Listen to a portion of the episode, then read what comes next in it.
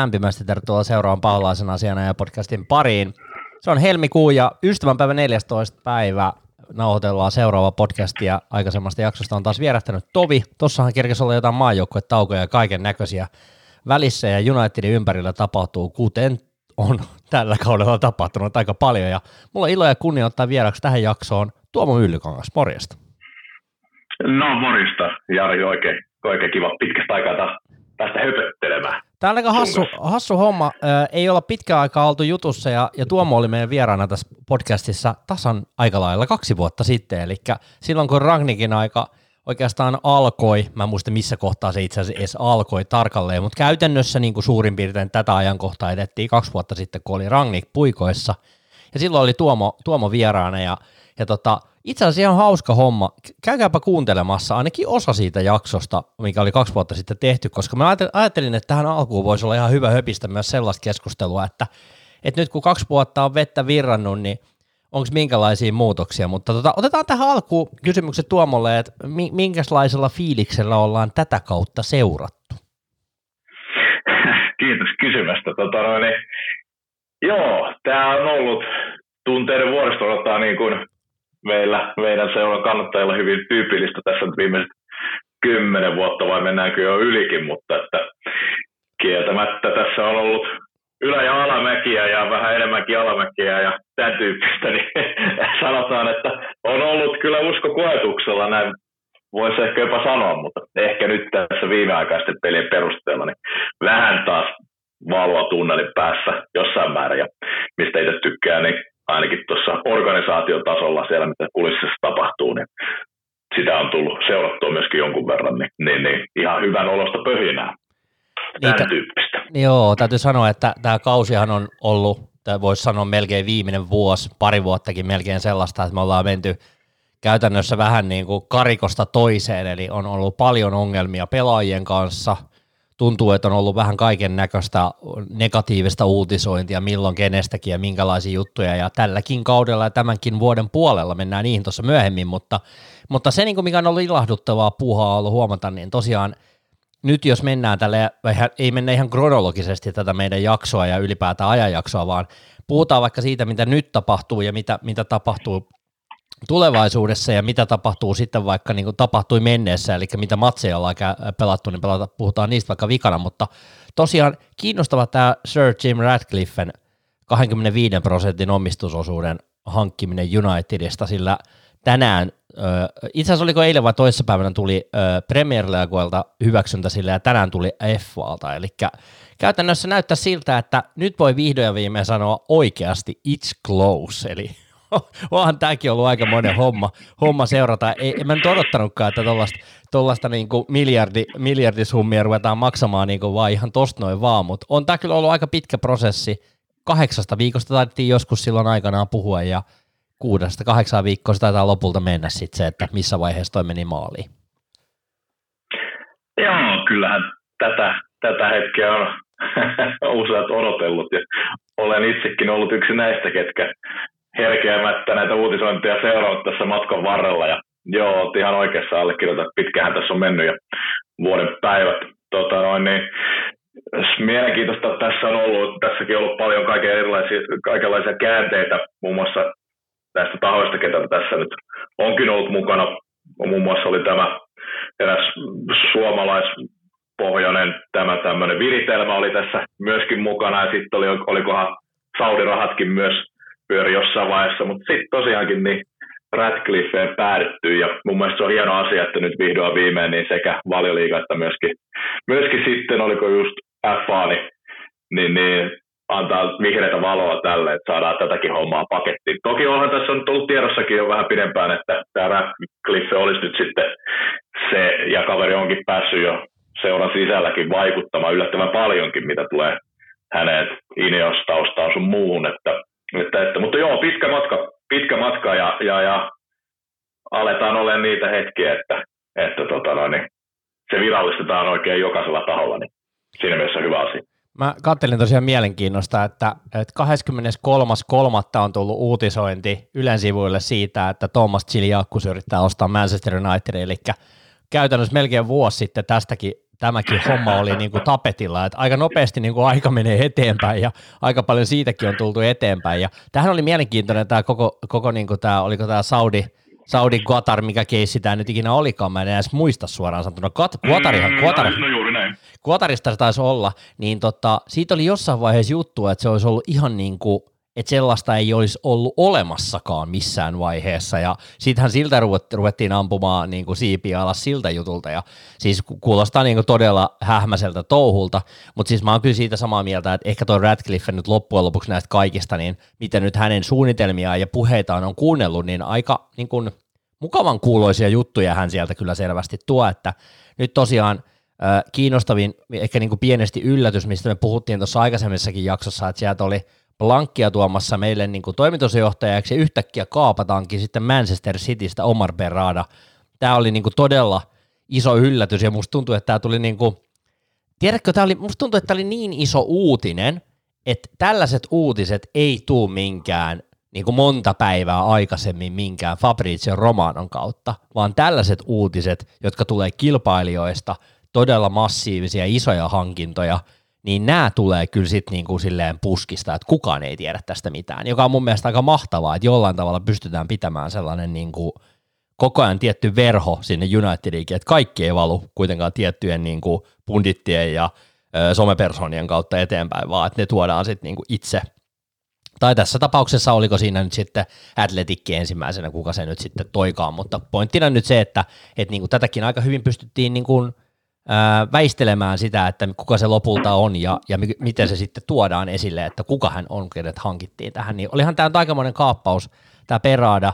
Hän on ollut kuitenkin niin kuin, uh, head of sponsorship tuolla Barcelonassa ja sitten tosiaan City Groupissahan hän on ollut siellä ollut tota, noin, tota, töissä monta vuotta, eli kyllä tämä jollain tavalla, kun Manchester Citystä pystytään kaappaamaan tuollainen kaveri meille, niin onhan tämä aikamoinen niin kuin, tulisaan tunne, että ehkä ollaan tosissaan tämän asian kanssa paljon hyviä pointteja, Jari, sulla tossa. Tota noin, niin, öö, mä en voi tarpeeksi allekirjoittaa sitä, että nyt kun tuo Ratcliffe on tullut tähän seuran toimintaan mukaan ja 25 pinnaa nyt kaiketi tällä hetkellä, mitä noin uutiset on lukenut, että 29 pinnaa jossain vaiheessa se omistajuus sitten hänen kohdaltaan se osuus muuttuisi.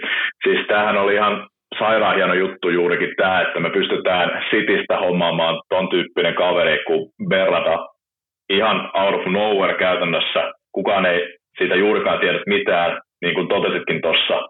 Ja, ja mun mielestä se kieli siitä, että se vaikutus, mikä siellä taustalla nyt tässä meidän seurassa on, että muutoksen tuot puhaltaa, että sinne on, nyt ruvetaan vähän ikään kuin tämmöisiä pala, palalta rakentavaa nyt sitä semmoiseksi, että se kun miksi nämä tahotkin ylipäätänsä tässä Radcliffen mukaan lukien on halunnut tähän mukaan, niin totta kai se rakkaus seuraa kohtaa tämän tyyppistä, mutta eihän nyt kukaan täysjärkinen ihminen, jolla nyt sitä rahaa kuitenkin on varmastikin, mutta että tota, mikä se motivaatiokulma lähtee tämmöiseen toimintaan mukaan, niin kyllä sitä rahaa varmastikin puhuttelee. Ja, ja tiedetään kuitenkin, että millainen brändi Manu on ja että mikä se potentiaali siinä on, mitä ei olla käytetty niin nyt hommataan oikeasti osaavia kavereita sinne, hommataan toimitusjohtajaksi tämmöinen meritoitunut kaveri, niin kuin totesit Barcelonassa ja Cityssä käynyt, käynyt näyttämässä hauista ja nyt se saadaan sitten meille. Miten se on tapahtunut, sitä en tiedä, mutta se, että varmasti Ineoksella on ollut iso rooli ja merkitys siihen, että kaveri saadaan ylipäänsä eroamaan Citystä ja hyppäämään meidän kelkkaan saman kaupungin toiseen suurseuraan ja siihen suurempaan nimenomaan. Joo, kyllä tulee sehän tunne, että nyt ei olla pelkästään yksittäisiä pelaajia hankkimassa, vaan ollaan rakentamassa niin kuin ihan täysin uudelleen kokonaista, koska kyllä tuossa varmasti niin Peradan tasoinen kaverikin haki niin kuin kuitenkin jollain tavalla sellaista ammatillista uutta haastetta, vaikka sitä Cityssäkin varmasti olisi ollut ja olisi ollut vaikka minkälaiset niin kuin resurssit tehdä mitä tahansa vaan, siitä on ollut paljon myös keskustelua, että nyt kun City on ollut vähän tässä hampaissa näistä omista, omista virheistään, että, että onko Perada ollut sitten niin kuin käytännössä niissä jollain tavalla mukana ja miten se sitten niin kuin häneen, häneen niin kuin kohdistuu nämä syytteet, mitkä todennäköisesti tuossa syksyllä nyt vihdoin ja viimein saadaan, saadaan niin kuin pengottua esille, mutta kyllähän tässä nyt kiinnostavaa on, on tota, yhtenäkin juttuna, että vaikka tässä nyt paljon niin kuin tota meidän johtoporrasta ollaan veivaamassa uuteen uskoon ja uusia osaavia kavereita tilanne, niin siinä on sellainen pikkuinen hanke, kun toi uusi, uusi tota, noin, tota Old Traffordkin tuossa taustalla pyörimässä, että siitä on nyt paljon ollut keskustelua, että että Ratcliffekin haluaisi tehdä Wembley of the North, eli se haluaisi tehdä sinne oikeasti 90 000 paikka sen niin uuden Wembleyn Old Traffordin viereen. Ja tämähän oli mielenkiintoinen, koska mä näen tästä jotain karttakuviakin, eli sehän tulisi ihan siihen Old Traffordin viereen se uusi stadium, eli, eli se ei ole lähdössä siitä mihinkään vierestäkään kauemmas, vaan, vaan tarkoitus olisi niin rakentaa se siihen, mutta mun mielestä aika mahtipontinen toi Wembley of the North.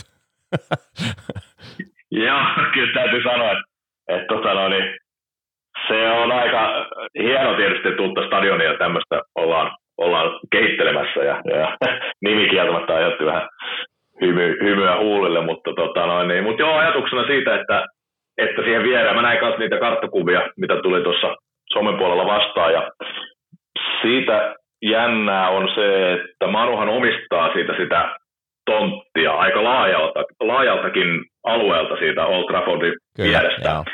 Ja, ja keskustelussa, mitä tuossa nyt on, on käyty, mitä on mulle tullut vastaan, että siinä on kolme vaihtoehtoa.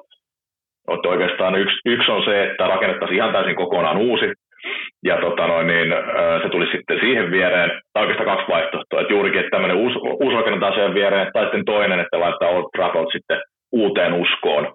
Ja, ja, mutta se, tietysti, että jos se tehtäisiin kesken kaiken, niin miten se vaikuttaa että pystyykö siellä ylipäätään pelaamaan. Että tämmöinen ajatus siinä myöskin, myöskin taustalla, mutta, mutta, mutta mielenkiintoinen kaikkiansa. Kyllähän Manu seurana tarvitsee semmoisen stadikan, missä täytetään nämä nykystandardit ja onhan se varmasti sekä katsojia palveleva että pelaajia palveleva, mutta, mutta, mutta se, että mitä se sitten aikana tulee toteuttamaan, niin menee ja tiedä, mutta mikä Jari, sulla itsellä on fiilis kumpaa sä suosit, olisiko se parempi semmoinen uusi, uusi kokonaan alusta vai legendaarinen Old Trafford uudeksi no, Traffordiksi? No ne, ketkä on käynyt Old Traffordilla, tietää, että katto vuotaa.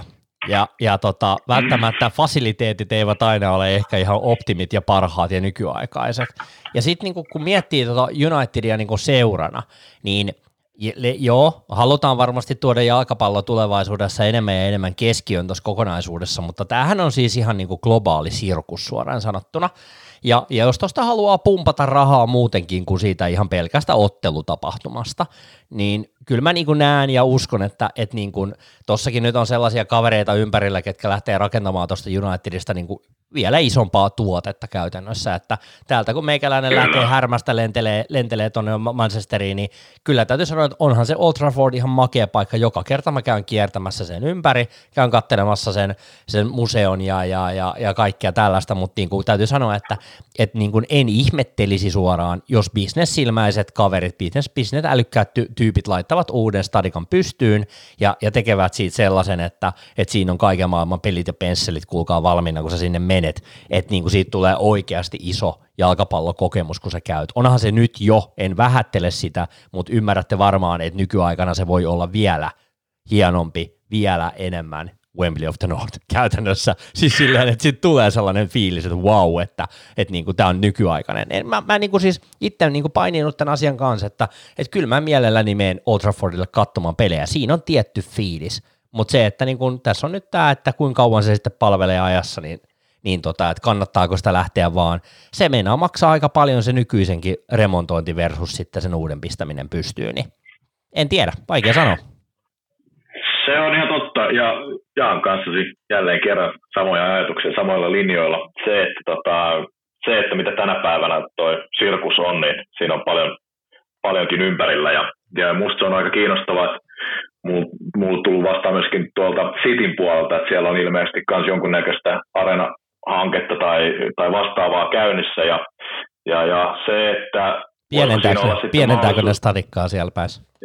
Niin, mitä, mitä, mitä tekevätkään. Että ilmeisesti ovat laittamassa jonkunnäköistä ostoskeskusta hotellin tynkää siihen myöskin kiinni, että, että tota, noin sen sijaan, että olisi pelkkä ottelutapahtuma, että siinä pyörisi sitten ympärillä, ympärillä jotain muutakin. Ja, ja mun mielestä se on ihan siinä mielessä kiinnostava ajatus, että jos tota, noin, niin ajatuksena vaikka tämä, että härmästä lähdetään katsomaan, lähdetään katsomaan sitä Manun peliä ja, ja tota, niin päästä sinne pelipaikoille ja ja siellä olisi kuitenkin ihan hyvät, hyvät mestat olla ja ihmetellä siellä stadioninkin huudeilla, että jos mitä se majoitus olisikin siinä heti Old Traffordin vieressä, että siinä olisi sitten niin kuin kaikki ikään kuin samassa. Niin tämä voisi olla joillekin ihan semmoinen helppokin vaihtoehto. Mä ymmärrän sen, että on myöskin paljon muutakin nähtävää kuin se itse ottelutapahtuma kaupungissa, mutta että jos, jos, jos tämmöinenkin vaihtoehto olisi olemassa, niin lisäisikö se sitten kävijöiden määrää, en tiedä.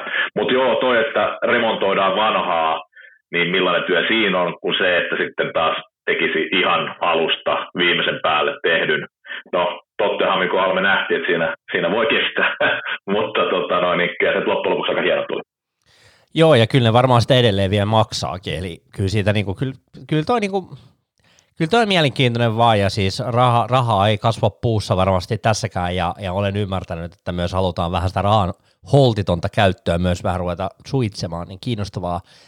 Rahan holtittomasta käytöstä ja ylipäätään sen suitsimisesta haluan mennä seuraavaan aiheeseen tästä Old Traffordista, ja sehän on erittäin, erittäin kiinnostava, liittyy tähän urheilutoiminnan johtajan niin palk- palkkaamiseen, ja nyt on ollut paljon otsikoissa äh, Newcastlen Dan Ashford, eli toisesta kilpailevasta joukkueesta, aika nousukkaastakin voi sanoa, vaikka nyt ihan viime aikoina Newcastle nyt ihan hirveän kova lento ei ollut, mutta kuitenkin niin kiinnostava haku heidän sportin direktorinsa olisi, olisi niin kuin tällä hetkellä isosti äh, Radcliffe Unitedin niin kuin kiikarissa. Ja, ja silleen niin kuin, kun miettii tätä, oli hauska, Sepän Mikko laittoi mulle aamusella viestin kuvan siihen liittyen, että, että minkälaisia kavereita – tämä Ashford on hankkinut itse asiassa Unitedin, ja se listahan on oikeasti aika päätön. Siellä on aikamoisia kavereita, ketä sinne oli hankittu, eli todella, todella sellaisia ö, kyvykkäitä, kypsiä ja, ja niin kuin oikeasti todella potentiaalisia kavereita. Mun pitää oikein katsoa ja kurkata, että mä löydän sen viestin jostain, mihin Mikko sen laittoi mulle.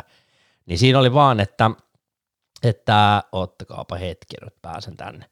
Niin täällä on tällaisia kavereita, ketä se on hankkinut aikaisemmin Brightoniin ja nyt Newcastle. Leandro Drossard, Derek Lampty, Moises Caicedo, Karu Mitoma, Markku Kurella, no siitä voi olla montaa mieltä, Alexander Isakki, Anthony Gordon, Sven Botman, Nick Pope ja Tino Livramento. Eli tällaisia kavereita, jotka on vähän ollut silleen mukavasti näyttänyt jossain niin kuin selvästi omia kykyjään, ja sitten on niin kuin noussut sellaiselle oikeasti valioliikan ihan hyvälle tasolle. Toi Isakin haku tonne Newcastle on oikeasti mun mielestä, se oli todella kova juttu, ja mä en, mä haluan tässä kohtaa ennustaa, mä laitoin Mikollekin jo, että jos tämä kaveri tulee meille, niin se hakee Nico Williamsin tuolta ää, Laliikasta meille, sen oikean laita hyökkääjän. Se, se on just sellainen kaveri, jonka se voisi käydä no, noukkimassa siinä on meinaa mielenkiintoinen, mie- mielenkiintoinen laiturikaveri. Ja sekin on erittäin nuori, mutta se vaan niinku hakee tuollaisia hyviä nuoria nousukkaita, ketkä on vähän osoittanut jo tasoaan ja, ja pystyy pelaamaan hyvällä tasolla, niin uskon, että siinä on seuraava kaveri, jonka se voisi käydä poimimassa. Eli jos me saadaan tällaisia kavereita, nyt tuli tuo Berada tuolta Citystä, jos me saadaan Ashfordi tuolta Newcastlesta, niin meillä alkaa olla sellaisia kavereita, jotka on oikeasti niin urheilu toimessa ja urheilubisneksessä päteviä kavereita, että ne ei ole pelkkiä markkinointikavereita, niin kyllä mulla tässä pikku, pikkuhiljaa alkaa olla niinku ihan uskottavakin meininki tässä, että et niinku, et ei tänne ihan ketä tahansa tai seuralegendoja palkata, vaan niinku seuralegendan takia meille duuniin, niin, niin tota, kyllä tämä niinku alkaa ihan hyvältä kuulostaa tämä prokkis. No tiedätkö, se on, se on juurikin tätä, että, että tota, monellehan varmasti nämä nimet ei sano mitään, mutta se, että ne nimet, ketä on, on ollut tuossa meidän seurassa taustalla tehnyt näitä päätöksiä ja ylipäänsä pyörittänyt tätä sirkusta, niin no, sehän, että se tulos, tulos, tulos tota noin, ei ole mitenkään ollut mainittelevaa ja se on ollut oikeastaan järkyttävää.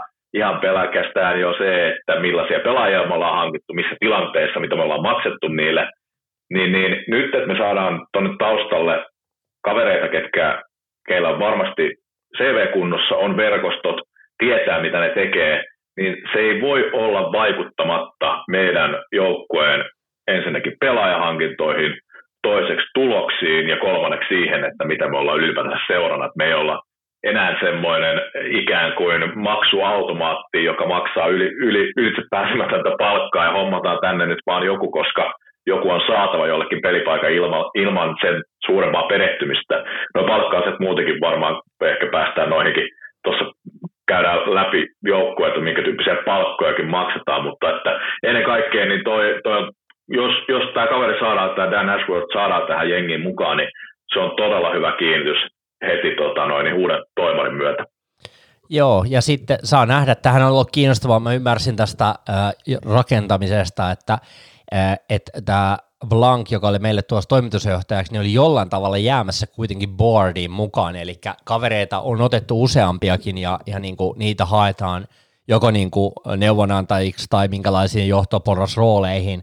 Siis vaan lähinnä se, että me saadaan niitä futisosaajia talon sisään, niin mun mielestä se on niin kuin jo ihan älyttömän kova keissi. Siis niin kuin todella hyviä juttuja ja niiden päälle on hyvä lähteä rakentamaan. Ja niin kuin mainitsit, tuosta palkasta nyt en tiedä, tarviko siitä enempää silleen puhua, mutta ehkä pointtina vaan se, että et kyllähän niin kuin jos katsoo minkälaisia summia me maksetaan tälläkin hetkellä, että jos haluaa joukkuetta lähteä rakentamaan, lähdetään vaikka siitä, että toi tammikuun siirtoikkuna, nythän ei tullut vahvistuksia, ja, ja niin kuin siinä on niin kuin ehkä hyvä, hyvä pointti, että, että kun meillä on ollut todella paljon loukkaantumisia – niin nythän meillä on tullut takaisin pelaajia ja, ja valitettavasti osa, osa, osa on lähtenyt niin kuin samalla pyöräovella takaisin sinne lekuriin, eli, eli Lisandro Martinez ja nythän Luke Showhan jätti väliin toisen puolen tuossa viimeisimmässä matsissa, mutta tosi ymmärsin näin, että ei, ei ollut mitään pahaa loukkaantumista, vaan enemmänkin vaan varotoimenpiteen otettiin pois. Mutta jos nyt tuosta niinku ajatellaan, että, että tammikuussa ei tehty mitään isoja siirtoja, niin kyllä se tarkoittaa, että kesällä tullaan näkemään niitä siirtoja.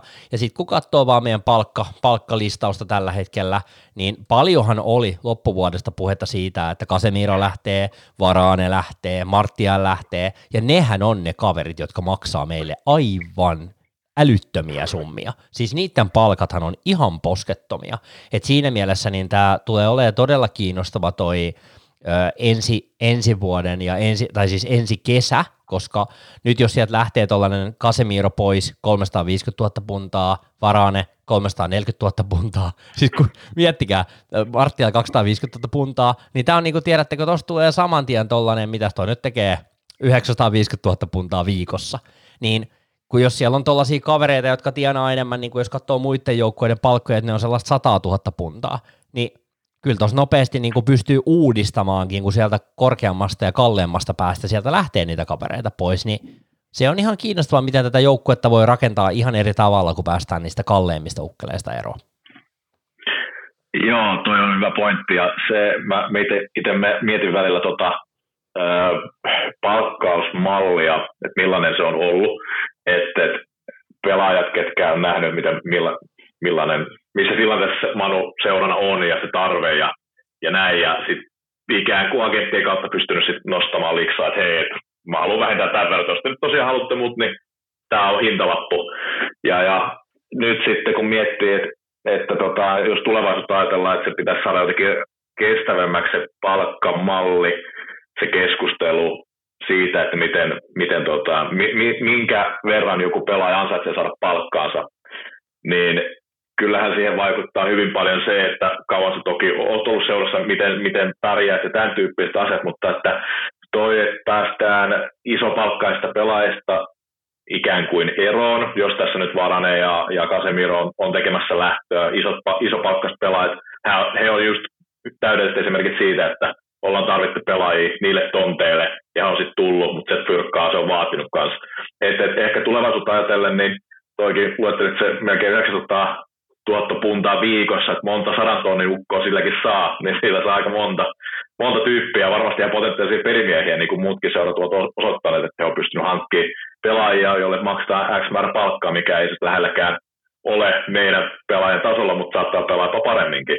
Mutta että se ehkä sitten tulevaisuudessa mihin ikinä tämä seura nyt ajautuukaan tuon palkkauksen suhteen, niin työssä pääsisi ehkä enemmän tämmöiseen kannustavempaan palkkausmalliin, jospa voi sanoa. Toki jos sä pelaat hyvin ja, ja, ja uusit sopparisi ja näin, niin kaikki on ansattu, ei siinä mitään. Se, ei se ole, joka pyytää, vaan se, joka maksaa. Niin, niin. Mutta ajatuksena siitä myöskin tuosta palkkauksesta, että, että, että se, että päästään noista isopalkkaista pelaajista eroon, niin mikä, tai se, että miten seura pystyy perustelemaan pelaajilleen, miten he ei voi vaikka maksaa jollekin pelaajalle tiettyä määrää, vaikka mitä on ennen maksettu, jos ymmärrät, mitä tarkoitan tällä, Joo, että kyllä. Enää, ei, enää ei voida maksaa niin suuria summia perustuen, ei ehkä välttämättä mihinkään, tai muutenkaan, että ne on ihan tähtitieteellisiä. Siinäkin ehkä mielessä sitten tullaan vähän alaspäin.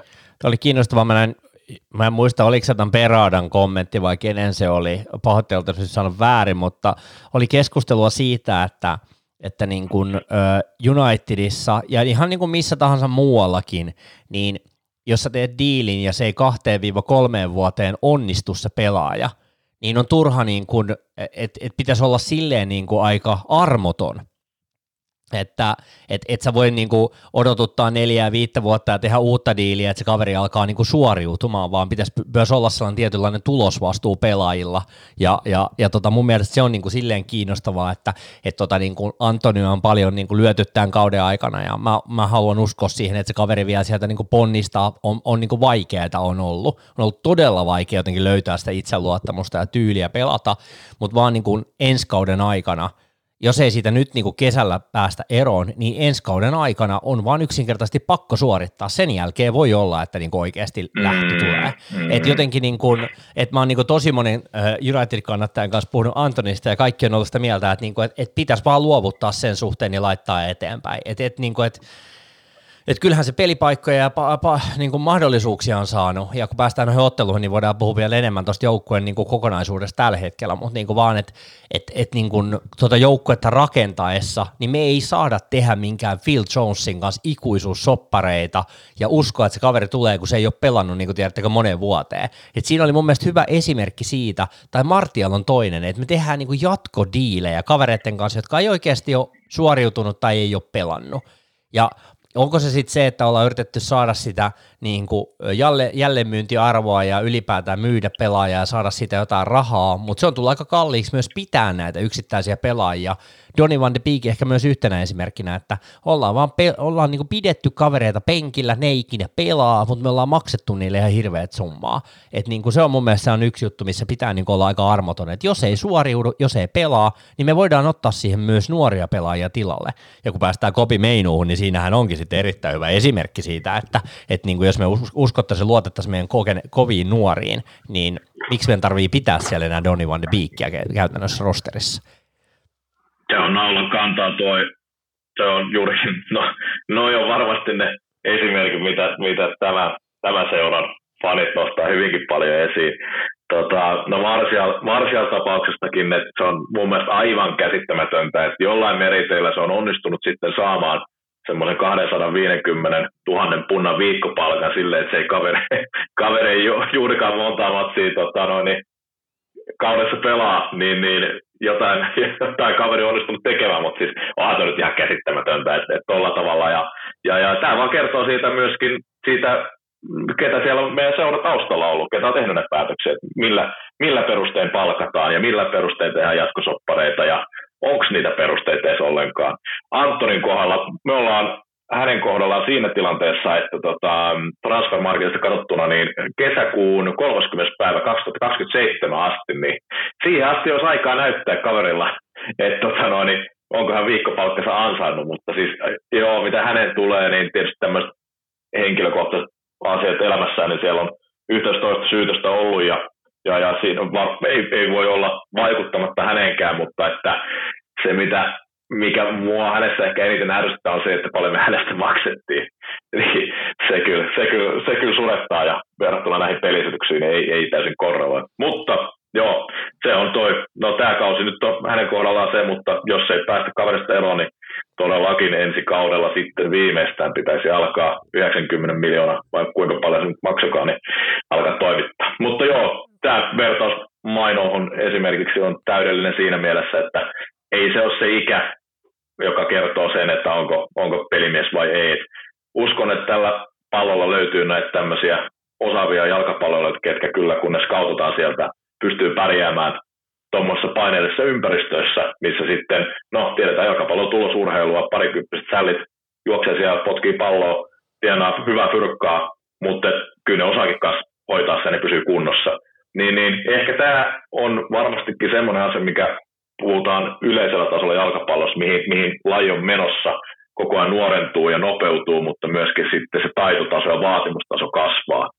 Niin, niin Meinun kohdalla niin olemme onnellisia, että meillä hänen kaltainen pelaaja löydetty meidän, meidän joukkueesta. Hän nyt painaa aidareissa ihan jäätävää hyvää, siis ihan mieletön pelaaja. Huhhuh. Tota, mä oon ihan samaa mieltä ja, ja niin kuin yksi asia, mikä tuossa tammikuun siirtoikkunasta niin kuin tuli, jäi niin kuin ehkä päällimmäisenä mieleen, on se, että et toki me oltaisiin niin kuin varmaan tarvittu se oikeasti laadukas ja hyvä toppari. Siis silleen, että jos niinku mm. oikeasti ajattelee, että niin kuin se Lisandro Martinezin loukki nyt sieltä vielä tuli uudestaan, se oli tosi epäonninen, puhutaan siitä lisää myöhemmin, mutta vaan niin kuin, että totta kai siis se toppari olisi ollut varmaan meille niin kuin aika tärkeä hankinta, mutta paljon oli yhdessä vaiheessa ja loppu viime metreilläkin sitä keskustelua, että Karin Benzema olisi tullut Saudeesta niin kuin meille hyökkääjäksi. Ja mun täytyy nyt ihan rehellisesti sanoa, että joo, niin kuin mä ymmärrän sen pointin, Karimi oli jossain vaiheessa meille jo tulossakin ja mitä kaikkea, ja sitä Fergusonkin joskus taisi kalastella ja mitä kaikkea. Ja varmasti niin kuin silleen nyt kun Martial on ollut poissa ja oli niin kuin aika tukkosta tuolla Höylundilla, niin olisi ollut silleen niin kuin perusteltua hankkia meille hyökkääpelaaja. Mutta Benseman palkka oli siellä Saudeissa joku 700 000 vai mitä? Ihan älytön, siis ihan posketon palkka, niin ensinnäkin se, että me oltaisiin otettu siihen sellainen mukava 300-400 000 varmaan viikossa palkka, ja toisekseen se olisi syönyt tuon Rasmus Höylundin peliajan. Ja nyt jos nyt tälleen vähän jälkiviisana miettii tätä asiaa, että, että olisiko meidän kannattanut ottaa siihen sellainen Kari Benzema pikkasen, ja ehkä vielä vähän sellaisessa Saudi-terässä niin sanotusti vetämään tuohon meidän kärkeen, vai onko meillä tuollainen aika suht nälkäinen tanskalainen siellä kärjessä, niin kyllä tässä nyt täytyy sanoa, että ehkä tässä nyt oikea ratkaisu silleen tehtiin, että ainakin tässä vaiheessa ollaan saatu nauttia Rasmuksen aika, aika mainiosta ja aika tehokkaastakin työskentelystä siellä kärjessä.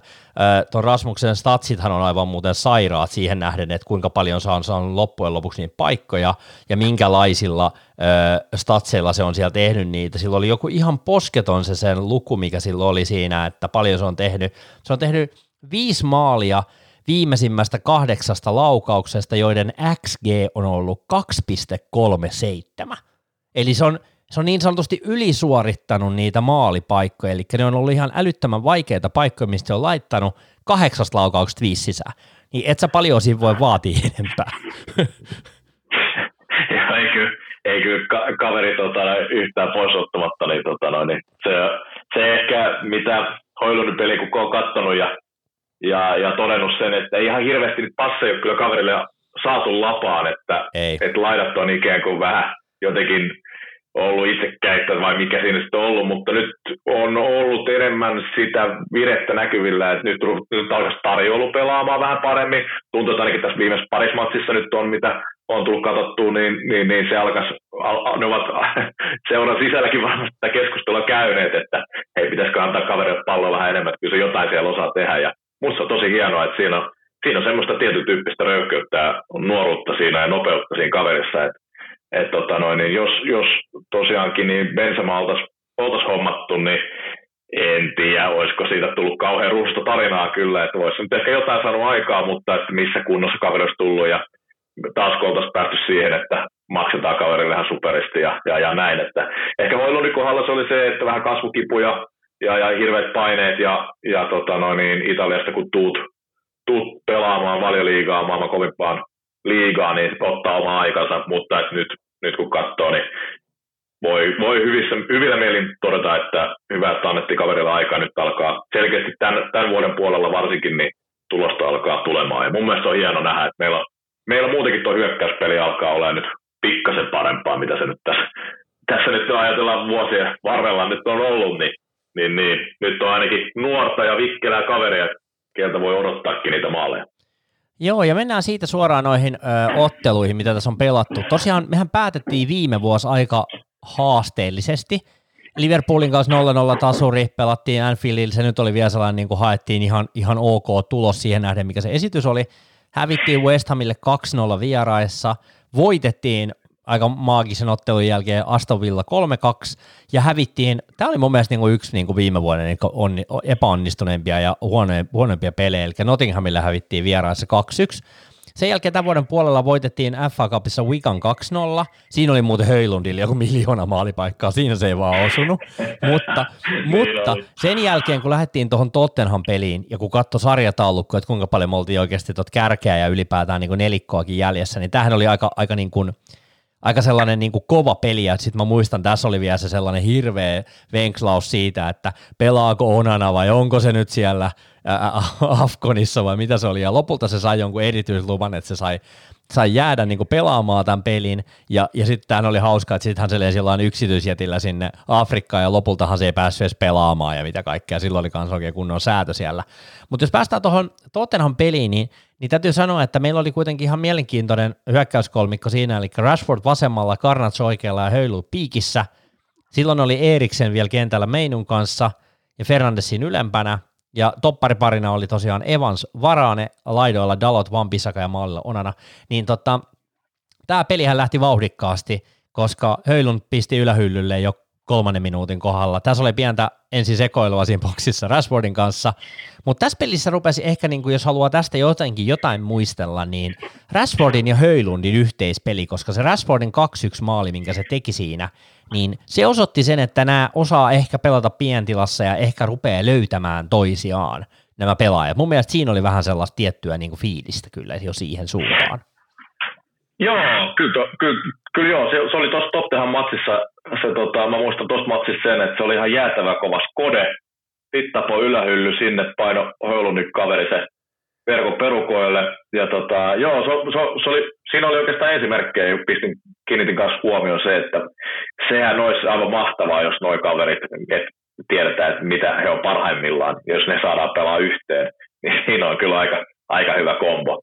Siitä tottahan matsista sen, sen muistan vaan, että jumalauta me ollaan huonoja erikoistilanteet puolustaa. Joo, kyllä, se on se Richarlisonin yksi yksi tasotusmaali tulee kulmapotkusta, että siinä oli kyllä jotenkin, kun miettii, että ketä kavereita siellä oli kuitenkin kentällä, että sulla on kuitenkin mun mielestä ihan hyviä pääpelaajia, Varane, Evans, No okei, keskikentällä ei ehkä ollut. Ehkä siinä sitten kuitenkin annettiin sen verran tasotusta, että et tota, no, tota, toi Richarlison on muutenkin ollut aika kovas lennosta alkukauden ajan, tai tämän alkuvuoden ajan, mutta niin kuin, et jotenkin niin kuin, sellainen vähän jotenkin hutiloitu tilanne sekin, ja sitten puhumattakaan siitä Bentankuurin tasotusmallista, joka tuli heti toisen puolen alkuun, kun Bentankuur vaan kävelee siihen boksiin ja pistää sen sisään, niin kyllä täytyy myöntää, että siinä kohtaa tuli taas sellainen tunne, että ei vitsi, tämä on niin kuin jotenkin, siinä kohtaa oli sellainen tunne, että tästä ei tule mitään tästä touhusta, ja se toinen puoli, joka mehän oltiin vähän jyrän alla siinä, ja ehkä onni onnettomuudessa, että saatiin pidettyä vielä se se, tota, no, tota, se 2-2 taso, ta, tasurikin tuosta ottelusta, että et ei siitä nyt tästä matsista ei kyllä jäänyt mitään hirveä ruususia kuvia kyllä. Yksi, Joo, asia, yksi asia, mikä siinä tuli, Mä muistan, mä katsoin tuossa vielä ennen kuin ruvettiin nauhoittaa, kun mä en muistanut tästä Spurs-peli oikein kunnolla. Mun piti katsoa vielä Unitedin highlightit tuosta pelistä, niin McDominaylla oli pari maalipaikkaa siinä ihan pelin lopussa. Se yksi pusku siitä ihan avoimesta paikasta boksista, mutta ei saanut sisään, mutta kuitenkin niin kuin, että oli hauska jotenkin, että kun no nyt kaikki tietää, mikä tämä tilanne on, kun mennään matseissa eteenpäin, miten toi McTominay on taas suorittanut, niin tossakin pelissä sillä oli sellainen supersubin rooli, jossa se käytännössä, sillä oli maalipaikka tehdä siinäkin voittomaali. Että jotenkin niin kuin, aika hauska silleen, kun rupeaa kelailemaan matseja taaksepäin, niin kyllä mäkin muistan muutaman matsin, jossa se niin käytännössä muistaa, että se on otettu kentälle ja silloin on ollut avoin paikka tehdä, mutta se ei ole vaan tehnyt. Että käytännössä se on ollut kyllä muissakin peleissä kuin näissä, missä se nyt on onnistunut, niin se on ollut sellaisissa paikoissa, että silloin, no mennään eteenpäin näissä matseissa, mutta toi, toi Spurs-peli, niin kyllä vaan harmitti, että kun me kuitenkin siinä niin kuin johettiin pari otteeseen, että se sitten kuitenkin suli pari kertaa se meidän johto, niin kyllä se vähän harmitti, koska ne kolme pistettä oli mun mielestä taas jälleen kerran otettavissa tuossa pelissä. Näitähän on hyvin paljon, näitähän on hyvin paljon ja, ja, ja se, että vielä, no se ja vähän jää aina kaivelee, että aina kun tulee tuommoinen hyvä paikka, että olisi mahdollisuus voittaa, mutta sitten ei saa kuitenkaan just vaikka McTominen tapauksessa tässä matsissa, niin puskee sitten vähän yli, ne on vähän se, että sä oot ammattilainen, että kyllä sä nyt, mm. kyllä sä nyt sun pitäisi laittaa se sisään tuosta. On, on. Joo, mutta ei mitään, mennään eteenpäin vaan. Nyportti, mun piti googlaa, missä ihmeessä on Nyportti. Mä kuulin, että tämä on meidän seuraava FA Cupin vastustaja, ja sitten piti oikein lähteä googlaamaan, että missä missä tämä oikein niin tämä koko paikka on. Ja siis tämähän ei oikeasti, siis oikeasti tämä on todella pieni 13 000 asukkaan maalaiskaupunki ja, ja tosiaan ei, ei mikään, mä en muista mikä sarjataso tämä edes on. Ja täytyy myöntää, että siinä vaiheessa kun matsi lähti pyörimään, telkkariruutu näytti missä pelataan, niin, niin tota, eihän tämä nyt ihan mikään, ihan mikään isoin, isoin stadikka ollut. Mielenkiintoinen vaan, tästäkin saatiin taas vaikea matsi. Siis niin kuin, No niin, niin ja siitä saa, kyllä. Et jotenkin jotenkin niin kuin upeeta, se alku oli ihan, ihan hyvä meininki, tekemisen meininki, Bruno tekee ensimmäisen maalin. Oli muuten mielenkiintoinen ensimmäinen maali, jos muistatte, se tuli siitä, kun äh, Antoni juoksee vasenta laitaa, laittaa takaviistoa ja Bruno vetää suoraan vauhista sen pallon alakulmaa. Niin mulla tuli siinä kohtaa silleen, että tehtiinkö me oikeasti maali, joka tulee tälleen niin kuin suorasta hyökkäyksestä, toisesta aallosta ja vedetään sisään, kun jotenkin tuntuu, että Unitedin maalit on yleensä aika, niin kuin tiedättekö, ei ehkä niin, okei me tehdään paljon vastaiskumaaleja kyllä joo, mutta ei ehkä tehdä ihan tollasia niin suoria hyökkäyksiä. Mun mielestä se oli niin kuin mielenkiintoinen vaan ylipäätään se, ja sitten tämä tokamaalihan tulee jäämään niin kuin Unitedin historiaa varmaan niin kuin si- siinä mielessä aika isonakin maalina ja varmaan tälle kaudelle isona, eli äh, Kopi Meinuun ensimmäinen maali United-paidassahan tuli. Dallotin hyvästä pohjustuksesta oikealta kaistalta syöttää takaviistoa ja Mainuu vetää, vetää tarkasti vasempaa alakulmaa. 2-0. Niin tässä kohtaa mä olin silleen, että jaha, tämähän näyttää taas hyvältä, mutta siinä vaiheessa yleensä kun toteat olle, että tämä näyttää hyvältä, niin se, se ei kyllä niin kuin, se ei tunnu, koska sitten ruvettiin taas jälleen kerran vähän niin kuin löysäilemään. Ja sehän näkyy aika isostikin siinä pelissä, että ruvettiin löysäilemään. Joo, jotenkin tuossa pelissä taas, taas se, että joku pienempi seura tuolta jostain, niin, niin jotenkin mielessäni nyt kuvittelin tämän tilanteen, että näinhän siinä voi käydä. Tasoihan sieltä sitten kaikki tultiin, mutta sitten onneksi, onneksi nyt kaverit kasasivat itsensä ja tuosta jatkoon. FA Cup kuitenkin, että se nyt on valioliigan jälkeen ainut, missä me ollaan jäljellä, niin on ihan kiva, että saadaan niitäkin pelejä vielä, vielä päästä kokemaan. Mutta tota, muutama nosto. Toi tietysti, että Kobi Meinu pääsi tekemään avausmaalinsa ja siitä oikeastaan kaverille hirveästi itseluottamusta, varsinkin Wolves-peliin, mitä sitten seuraavaksi tapahtui, niin kuinka hienoa. Mutta, tota, mutta Dalotti. Dalot on mun mielestä pelannut tosi hyvin tässä nyt. Et, tota, silläkin on ollut omat huonot hetkensä ja, ja, ja välillä pelannut tosi hyvin, välillä pelannut aivan surkeasti. Mutta nyt tuntuu, että jotenkin alkaisi kaveri löytää semmoista hyvää virettä. Alkaa tulee hyviä kesoja syöttöjä ja muutenkin se työnteko ja hyviä blokkeja kaiken kaikkiaan, mitä tässä nyt on ollut näissä matseissa, niin ihan ansaitusti saa siellä oikealla laitapakin tontillaan avata ja musta on kiva katsoa, että, että tota, kaveri, kaveri on myöskin löytänyt hyvän, hyvän formi omassa tekemisessä. Joo, mä oon ihan samaa mieltä ja mä oon jopa asettamassa Dalottia yhdeksi kauden pelaajista, koska nyt täytyy sanoa, että jos pitäisi heittää kauden pelaajia, niin totta kai Kopi Meinu olisi he, kiva heittää tälleen näin ja vähän romantisoida tuota touhua. Garnacho on löytänyt hyvän vireen. Kaveri on muuten aloittanut viimeiset 18 peliä varmaan United-paidassa, eli on niin kuin selvästi sementoinut oman paikkansa tällä hetkellä oikealla kaistalla. Ja se, ehkä se Garnacho on sellainen ennakkoluuloton hyökkääminen ja pallon kuljettaminen, leikkaaminen keskelle, sellainen, mikä puuttunut niin kuin Antonilta, eli sellainen ihan niin kuin puhdas itsevarmuus ja röyhkeys siitä tekemisestä. Kyllä. Ja sitten täytyy sanoa Kyllä. se myös, että Antonin ja Garnatson ero laidalla tarkoittaa sitä, että jostain syystä Antoni ajautuu aivan liikaa Jadon Sanchon tavoin niin sivurajalle. Eli pelaaja on automaattisesti jo niin kuin aika kaukana maalista. Ja, ja se tarkoittaa sitä, että kun sä oot siellä aivan siellä sivurajalla kiinni, niin käytännössä sun laitapakin on, on niin kuin vaikea nousta siihen hyökkäykseen, koska se lähtökohtaisesti tulee enemmän niin kuin laidan kautta kuin että se vetää siitä sun edestä ohitte.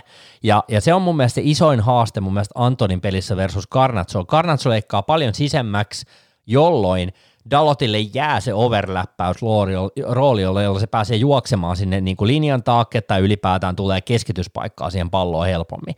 Ja tämä on mun mielestä se haaste, joka me ehkä niin kuin nähtiin sitten Antonin pelissä tuossa Newport-matsissa itse asiassa. Se teki 1 plus 1 siihen otteluun, mutta se oli tosi nälkäinen, se halusi pelata, okei vastusta ei ollut mistään kovimmasta päästä, mutta siinä oli selvästi se, että se tuli enemmän siihen kulmalle niin kuin boksin nurkalle jo, että se ei ollut niin siellä laidalla. Ja tätä mä niin kuin toivoisin, että se jatkossakin, kun se saa niitä yksittäisiä näytön paikkoja, niitä nyt on ollut itse asiassa aika vähän viime aikoina, ihan syystäkin, koska Karnatso on pelannut niin hyvin. Mutta tätä mä niin kuin toivon, että Antoni ottaisi opikseen myös tuossa Karnatson tämänhetkisestä oikean laidan pelistä, että leikkaisi vahvemmin keskelle, antaisi sille laitapakille tilaa, koska Dalot nauttii niistä juoksupalloista, että se pääsee keskittämään siellä päätöviivalta tai ylipäätään tulee siihen niin kuin vahvemmin hyökkäyspeliin, jolloin se voisi leikata sille vasemmalle jalalle ja paljon enemmän sinne keskelle. Ja mun mielestä se on vähän niin kuin sellainen katsomaton kortti, ja tämä oli vähän sama asia sen Sanchon kanssa, että sieltä on tosi vaikea tehdä maaleja sieltä, kun sä oot persekkiä siinä sivurajassa.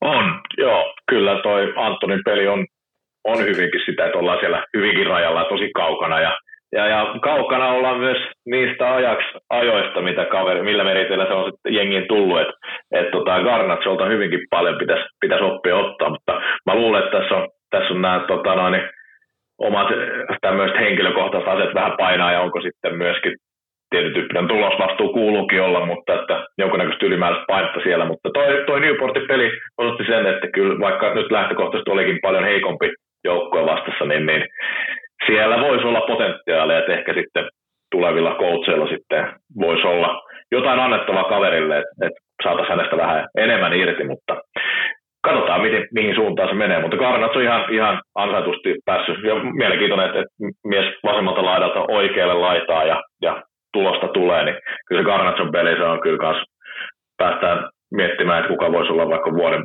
pelaaja tyyppisesti, niin luettelitkin tuossa jo hyvin, hyvin, että miten se voisi ehkä olla. Että kyllä on, se on, se on hienoa nähdä, että miten, miten kaveri se palloa kuljettaa ja minkälaisiin ratkaisuihin pystyy. Ja, ja, ja se on tietyn tyyppinen semmoinen röyhkeys siinäkin kanssa hommassa, mitä itse arvostan kyllä todella paljon. Et se on aina hieno nähdä, kun kaverilla on pallo jalassa, niin, niin, niin odotan kyllä, että mitä siinä sitten tapahtuu. Että, että katsotaan, se olisi kyllä tärkeää muutenkin, että, että meillä on pelipaikoilla kavereita, niin kyllä tänä päivänä vaan vaatii, että nythän me, kun me pelataan se kerran viikkoon, niin me ei pystyy samat kaverit olemaankin sit siellä, siellä avauksessa ja näin, mutta että jos me pelattaisiin useammassakin turnauksessa mukana, vaikka mestarien liigassa tai, tai kuinka, niin siellä pitäisi olla jokaiselle pelipaikalle vähintään se yhtä hyvä pelaaja tänä päivänä. Että, että Antonista nyt siihen ei ehkä Garantson tapauksessa ole, mutta ehkä jollain muulla sitten voisi olla. Tulevaisuus ainakin toivotaan tämmöistä. Joo, mä oon ihan samaa mieltä ja jotenkin kiinnostavaa siis nähdä myös tässä, että kun Mountille annettiin jostain syystä seiskapaita, että annetaanko ensi kaudella seiskapaita sitten kuitenkin Garnatsolle vielä ja tuleeko tässä tällainen meininki, se, se nähdään.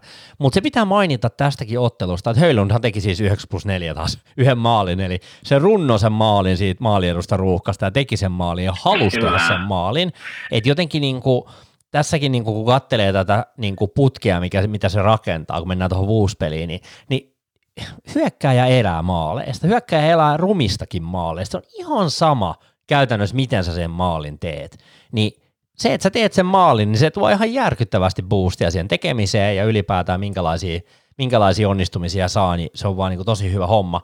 Ja tämähän nyt oli kiinnostavaa, hypätään seuraavaksi tuohon Woos-peliin, joka päättyi 3-4, ja, ja mä muistan, mä olin katsomassa tätä Turussa, siinä oli Davis cup se oli tosiaan Turussa ja kävin siellä duunireissulla ja kattelin hotellihuoneesta matsia, siinä en enää jaksanut lähteä pubiin katsomaan, vaikka olisi kiinnostanut lähteä katsoa Turun yöelämää ja, ja matseja silloin, mutta tota, kattelin hotellihuoneesta tätä ja tässähän oli sellainen mukava tausta, että ennen kuin tämä matsi tuli, United oli pelannut varmaan 18 päivää ennen, vai paljon siinä oli joku, siinä oli ihan järkyttävän pitkä väli, ja siinähän kerkesi sitten... ihan jäätävä tauko. Joo, ja siinähän kerkesi sitten Markus Rashford käydä vähän baarireissua tuolla Irlannissakin, ja ja sitten ilmoitteli, että, oli vähän, että on vähän sairaana, että ei pysty pystynyt pelailemaan ja tälleen. Ja sehän sai siitä kahden viikon sakotkin, oliko 700 tonnia tai sitten napsahtaa, ja, ja se ei pelannut tuossa Newport-pelissä, vaan se tuli sitten suoraan shottibaarista tähän tähän näin, tähän Wolves-matsin kokouspanoon ja jotenkin niin kuin, oli, oli, kyllä, oli kyllä, täytyy myöntää, että oli kyllä mielenkiintoinen keissi, että niin kuin se, että sä oot ollut ö, ensinnäkin niin kuin, sä oot rikkonut niitä joukkueen sääntöjä, sä oot saanut kahden viikon sakot, sä oot ollut yhden matsin bännissä, ja sen jälkeen sut laitetaan avauskokoonpanoon. Niin täytyy myöntää, että kyllä pikkasen niin tuli sellainen kysymys, että, että käveleekö Rashford niin kuin Ten Hagin ö, uskottavuuden ja niin kuin johtamisvoiman niin kuin yli tässä tilanteessa. Mutta täytyy sanoa, että eipä siinä nyt kauhean montaa minuuttia sitten lopulta mennyt, kun sieltä paukautettiin niin kuin 1-0 Höylundin syötöstä, että, että taisi olla, olisiko se jopa ollut kol, hetkinen, viides minuutti. niin, kyllä täytyy myöntää, että tuuletuksessa vaikka näyttikin vähän sellaista pientä ironiaa niin kuin kaikille punditeille ja kaikille kommentoijille, mutta niin kuin oli tosi yllättävää jotenkin mun mielestä, että pääsi avauskokoonpanoon. Että ei laittanut edes penkille, mutta oliko tässä sitten vaan sellainen tilanne, että ei ollut tarpeeksi päteviä kavereita, että ajatteli, että, että Rashford olisi, voisi olla niin nälkäinen näyttämään nyt ton jälkeen. Ehkä sitä ajateltiin sillä kulmalta. Joo, toi on, toi on, toi on monisyinen toi, toi Rashfordin juttu kyllä, että se, se eihän, eihän missään määrin voi olla hyväksyttävää, että se tolleen, tolleen tota no, niin toimi, miten hän, miten hän toimi ja ilmeisesti pyysikin sitten anteeksi. Tässä, tässä on hyvä pitää mielessä se, että vaikka miten äh, Sanson tapauksessa, miten se, miten se ilmeni ja miten se käsiteltiin, mitä pelaaja itse sen toi esiin, niin, niin äh, kaikki nyt tietää, miten siinä kävi, mutta Rashfordin tapauksessa niin mun mielestä mies ei juurikaan kitissy ja hyväksy kohtalonsa ja, ja, ja, tällä tavalla hoitanut sen homman niin hyvin kuin vaan voinut olla, että okei, okay, sorry, että niin kuin tässä kävi nyt näin, toki ei nyt ole eka kerta kaverilla, ei, mutta ei niin ollutkaan. Y, y, y, juu, että y, y, ymmärsi, ymmärsi sen yskän, mikä siinä on, ja varmastikin Ten Haag, niin kyllä se kuitenkin on, se, kyllä sekin kaveri tietää, se on päivittänyt noiden kavereiden kanssa tekemisissä, ja on se nyt nähnyt, että, että tota, ehkä tässä hetkessä ei kannata lyödä lyötyä, voisiko näin, ja että, että, tota, että hei, että, että tässä on, tässä on tämä ei ole hyväksyttävää, mutta että niin kuin mä tiedän, mihin sä pystyt, että mä luotan suhun, että me avaukseen ja kaveri meni ja teki maalin. Niin, niin, niin mun mielestä oli niin kuin paras, parasta mahdollista lääkettä siihen, miten me päästiin tuosta ylitse ja miten Rashford pääsi ja miten Erik Ten Hag pääsi, koska eihän sitten sen jälkeen puuttu enää ollenkaan. Joitain viittauksia joo enemmän läppämielessä, mutta kuitenkin niin, niin hyvä, että se meni tuolla tavalla. Joo, ei, ja si- ei saatu semmoista uutta sancho Ei saatu uutta sancho ja siis nimenomaan ehkä hyvä, että nostit on nimenomaan tuonne, että jos sä teet virheen, niin sun pitää pyytää anteeksi. Että niin kuin käytännössä se oli tässä niin kuin se iso juttu. Ja toinen oli se, että sä näytät kentällä. Koska täytyy sanoa, että Rashford on ollut tämän jälkeen mun mielestä parempi. Ei se vieläkään ole, se, ei, ei se sama kaveri mm. ole edelleenkään. Mutta sitten tässäkin ottelussa niin se Rashfordin levitys siihen Sean overläppäykseen, missä juoksee sieltä taustalta Shaw tyypillisesti ja syöttää sen pallon keskellä ja höyly painaa 2-0. en mä muista menikö se päällä vai millä se tunki sen siitä ihan maali edustalta, mutta tässäkin taas tällainen maalintekijän maali. Pallo maalille, jossa on maalintekijä ja, ja 2-0. Et jotenkin niin kuin, no, tässäkin niin kuin Rashford oli mukana kuitenkin tossakin maalissa, että silleen niin kuin aika – niin tärkeitä juttuja, että et kyllä mä niin edelleen odotan parempaa peliä siltä, mutta kuitenkin täytyy sanoa, että hyvin on mennyt, että et, niin kuin kiva nähdä, että et niin kuin alkaa löytämään sitä hommaa. No just näin, alkaa löytämään sitä hommaa ja toi on näissä mennyt, kun käydään tätä hommaa läpi tuosta Hoilundista, niin tavalla kuin tavalla, niin päätä väliin vaan, että sieltä, jos sä haluat maalin, niin mene maalille. Se mm, on, se on niin yksinkertaista ja se on meiltä puuttunut nyt hyvin pitkään ja onneksi meillä on tuollainen kaveri kuin Rasmus Hoilund. Joo. Se on just siellä, missä pitääkin. Tota, jotta voidaan pikkasen itkeä tuomareista tässäkin jaksossa, niin pitää kyllä mainita, että ehkä pikkasen hentoinen, hentoinen pilkkuvihellys tuli siinä, kun Sarabia pisti sen 1-2 maalin siitä keskeltä. Neto kaatui siihen Kasemiron jalkaan siinä, kun Kasemiro pyyhkäsee, pyyhkäsee niin kuin Netolta jalkoja alta se näytti kyllä aika kevyeltä ja siinä taisi olla just, oliko, oliko niin kuin aikaisempana päivänä ollut jossain toisessa matsissa vähän vastaavallinen tilanne, mistä pilkkua ei oltu vihelletty, niin oli, oli kyllä kiva, kiinnostava nähdä.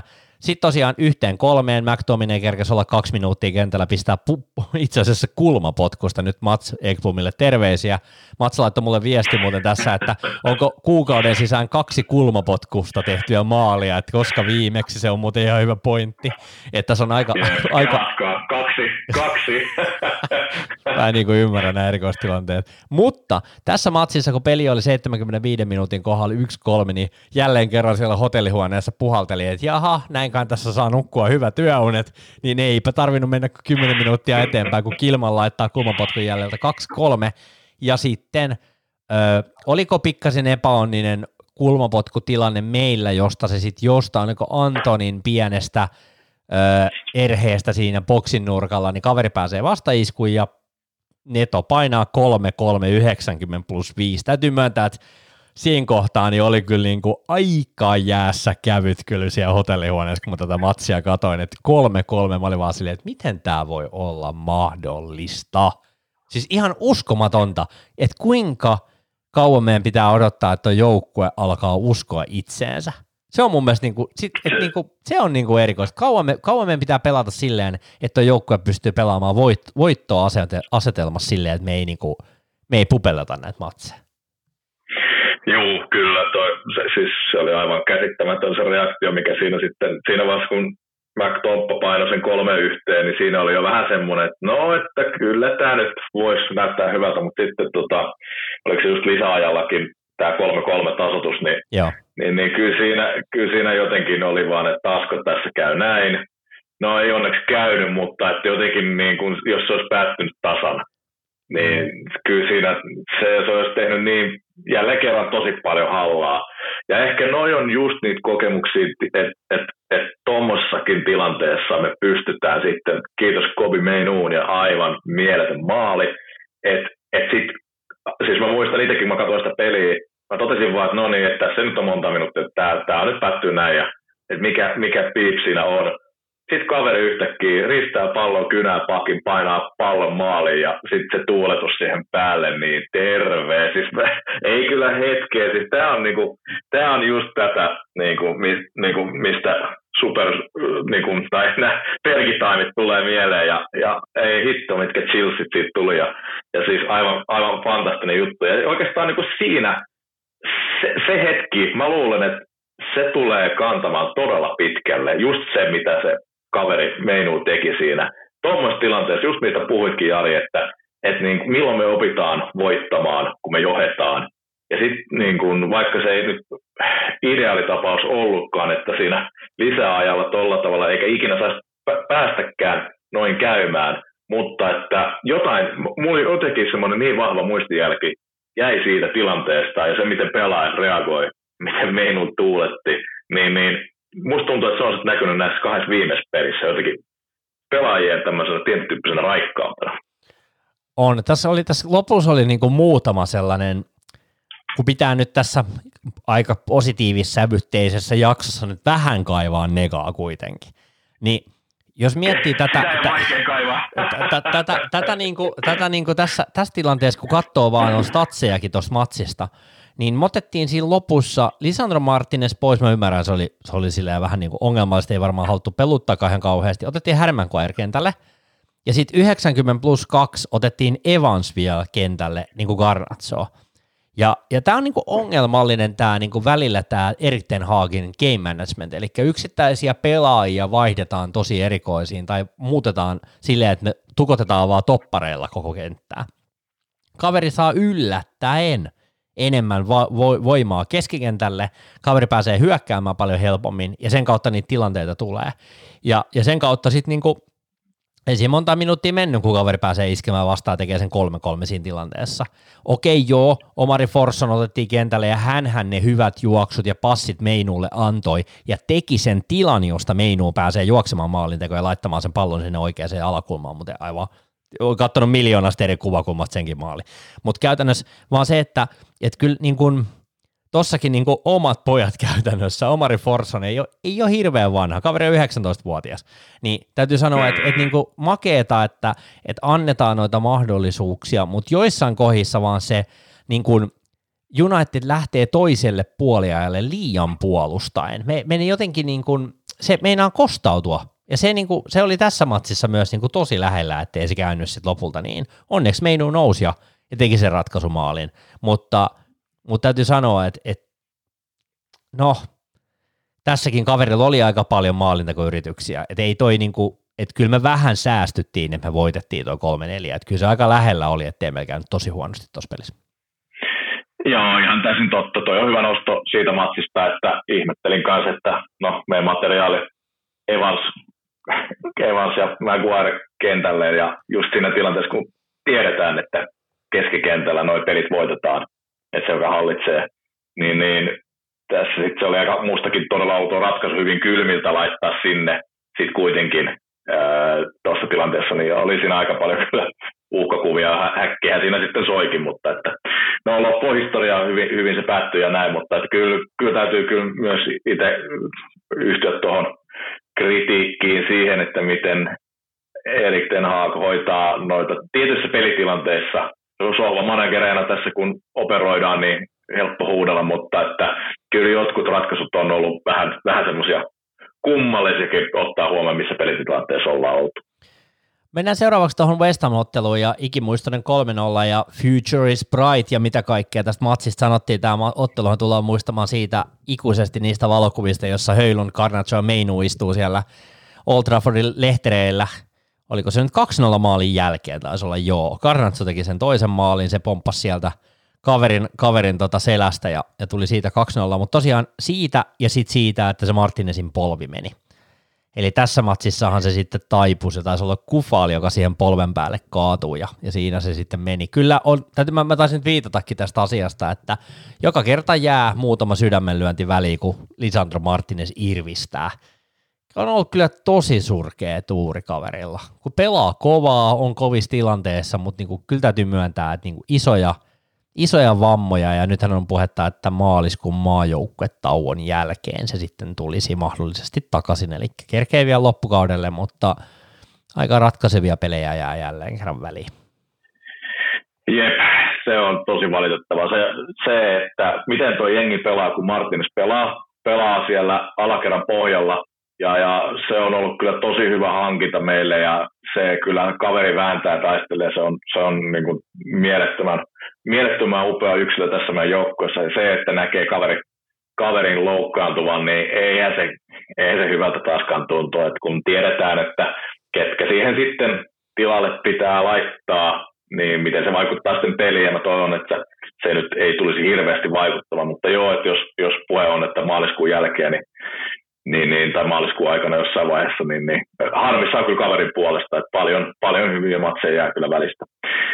Se, mitä tuohon Future is Bright meininkiin, niin sen verran hieno kuva siitä, oli, siitä kyllä tuli, että tota, mä oon katsellinen niille faneille, ketkä istu siinä takana, kun ne tuli siihen reunalle sitten boustailemaan ja ne otti sitten ihan hyviä kuvia siitä. Yksi, yksi näistä faniottamista kuvista sitten on myös meikäläisen puhelimenkin taustakuvana, että sen verran ikoninen hetki sekin kyllä. Että se oli kyllä, se oli, se oli, se oli värikäs tuo West Hamin ottelu. Siinä oli paljon merkkejä kyllä paremmastakin. West Ham ei ollut kauhean hyvä siinä, mutta, että, mutta tota, tehtiin maaleja, junnut oli hyvin esillä ja no, Martinez pahus sentään. Tämä oli kiinnostava silleen, hyvä kun sä sanoit on, että, että niin kuin oli hyvä matsi ja näin. Höylundi pujottelee 1-0 maalin, ihan makea, makea maali häneltä yksilösuoritus ja laittoi yhteen nollaa. Karnanto teki sen selkäpompun kautta tosiaan sieltä oikealta laidalta, leikkasi keskelle ja veti ja veti selän kautta sisään 2-0. Ja sitten 3-0 maalihan tuli siitä, kun Calvin Phillips siinä keskialueella vähän töpeksii ja, ja menettää palloa McTominaylle, joka lähtee juoksemaan ja McTominay levittää oikealle ja Garnatso laittaa sitten vähän onnekkaasti vielä liukuen siitä 3-0. Tämä matsi oli niin kuin silleen puhdas 3-0 meille, mutta kun katsoo maali odottamaan, niin se oli 0-8-1 Unitedille ja 1-7-4 West Hamille.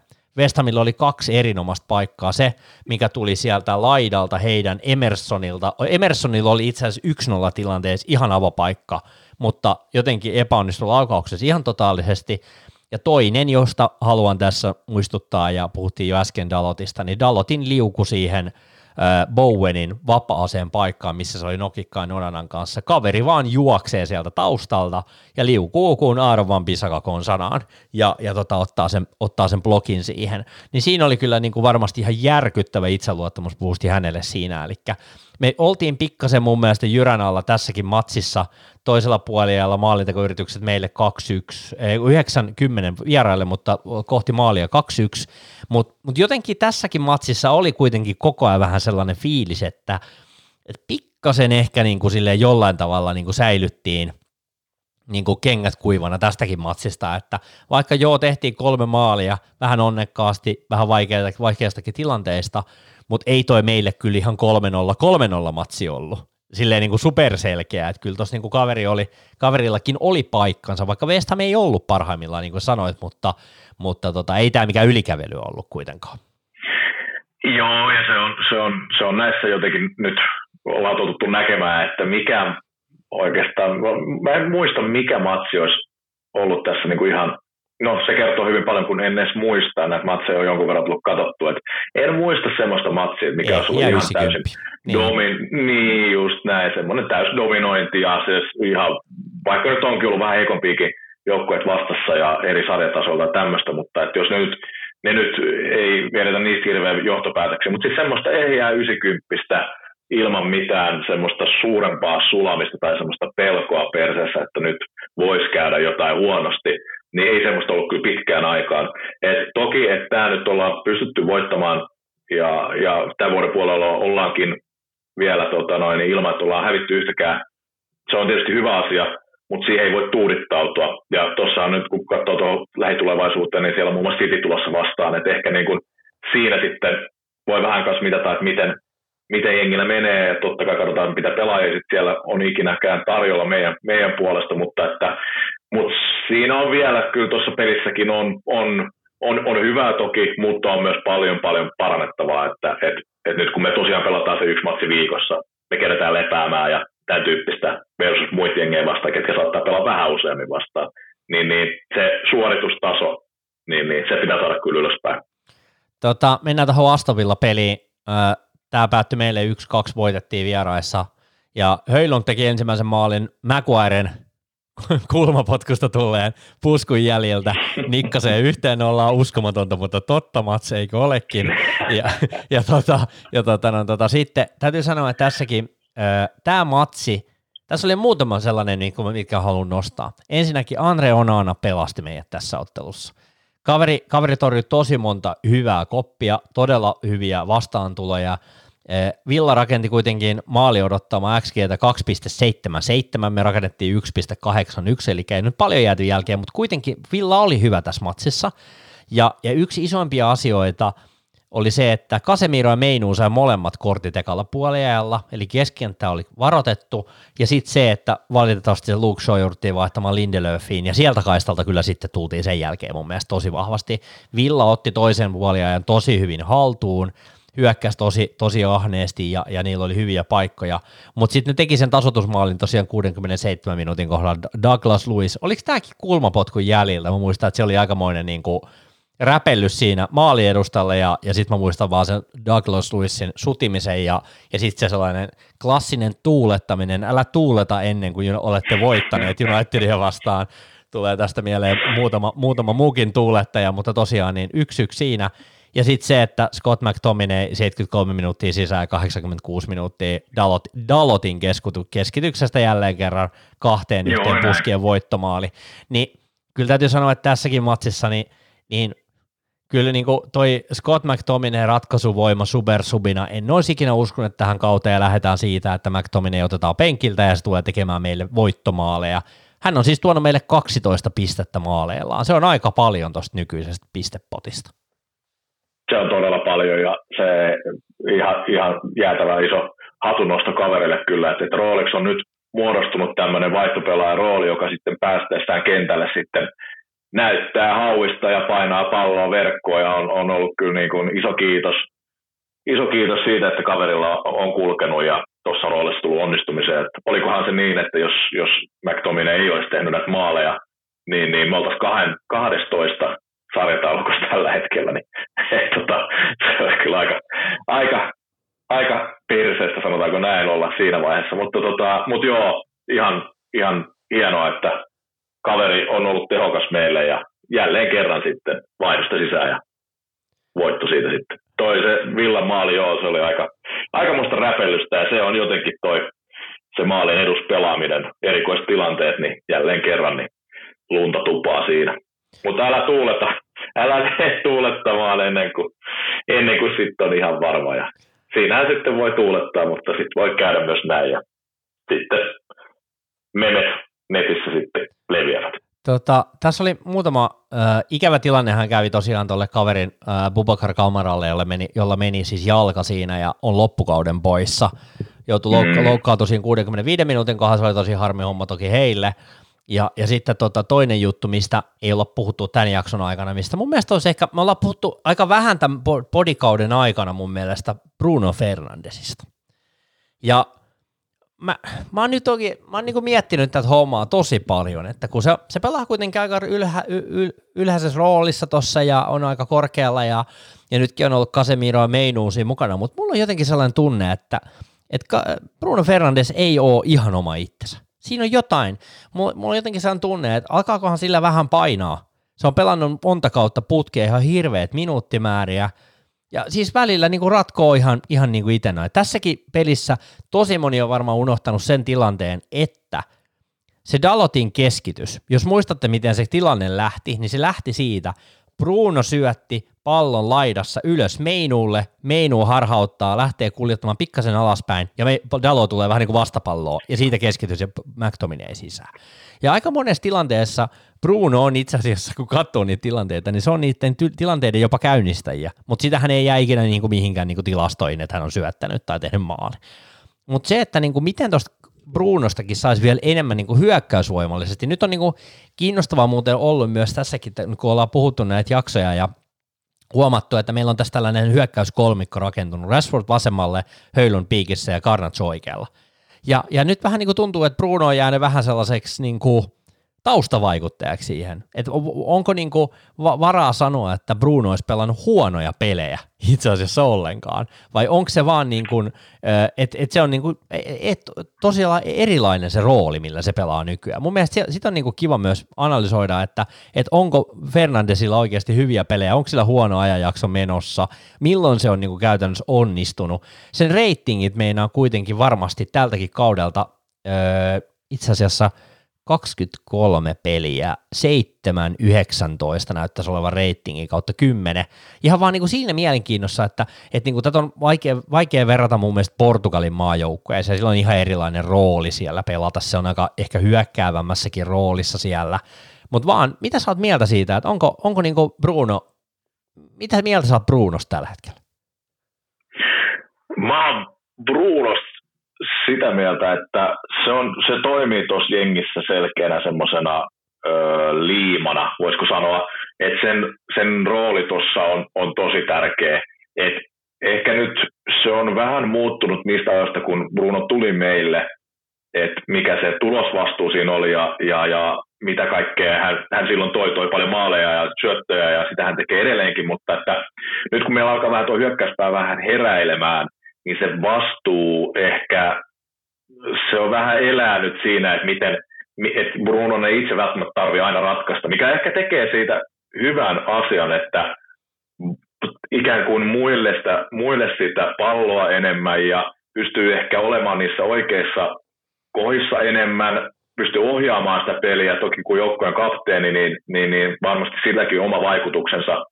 Se, mikä on tietysti vähän harmi, harmi sinänsä on, että jos ajatellaan vaikka, jos, jos Bruno loukkaantuisi, mm. niin niin ketä me laitettaisiin siihen? Kuka pystyisi se pelaamaan samalla tavalla matsista toiseen?